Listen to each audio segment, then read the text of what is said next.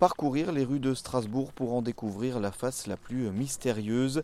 Deux heures de balade entre visite guidée et escape game. C'est l'objectif de l'expérience baptisée Strasbourg Obscur proposée par l'association Mad Knacks. Courage, ça va aller. Moi, je vous laisse un quart d'heure pour trouver le code. Allez, c'est parti. Les participants doivent ainsi récolter des indices et résoudre des énigmes, ici grâce aux fantômes qui hantent la préfecture. Une balade parsemée d'anecdotes historiques racontées par Ménie Oschenbein, une guide conférencière. Et cette dame s'appelait Atal. Et quand elle est morte, il se trouve que son cadavre a commencé à faire des miracles. Et il se trouve qu'à cette époque-là, euh, la, personne qui dirigeait le mont Saint-Odile, hein, l'abbaye du mont Saint-Odile, était un petit peu jalouse qu'il y ait des miracles qui se fassent ailleurs, notamment à Strasbourg. Donc qu'est-ce qu'elle a fait? Elle a envoyé quelqu'un pour voler le cadavre et le ramener à Saint-Odile. Car l'objectif de l'association est de dépoussiérer l'exercice de la visite guidée.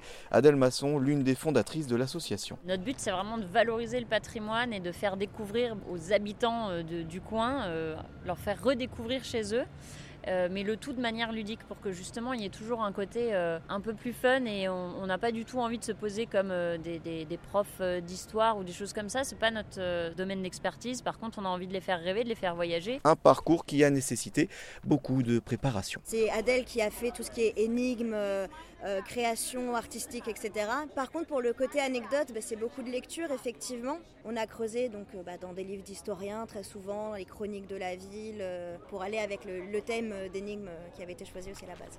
Deux mois et demi ont été nécessaires pour construire le parcours et créer les accessoires que les participants manipulent, parchemins et autres fausses mains de cadavres. Des aventuriers ravis à l'issue des deux heures de balade. On découvre des lieux, on découvre des petites anecdotes qu'on ne connaissait pas, euh, et de manière originale et de manière ludique aussi, parce que le fait de s'amuser, euh, c'est sûr qu'on capture un petit peu plus facilement l'attention des enfants aussi.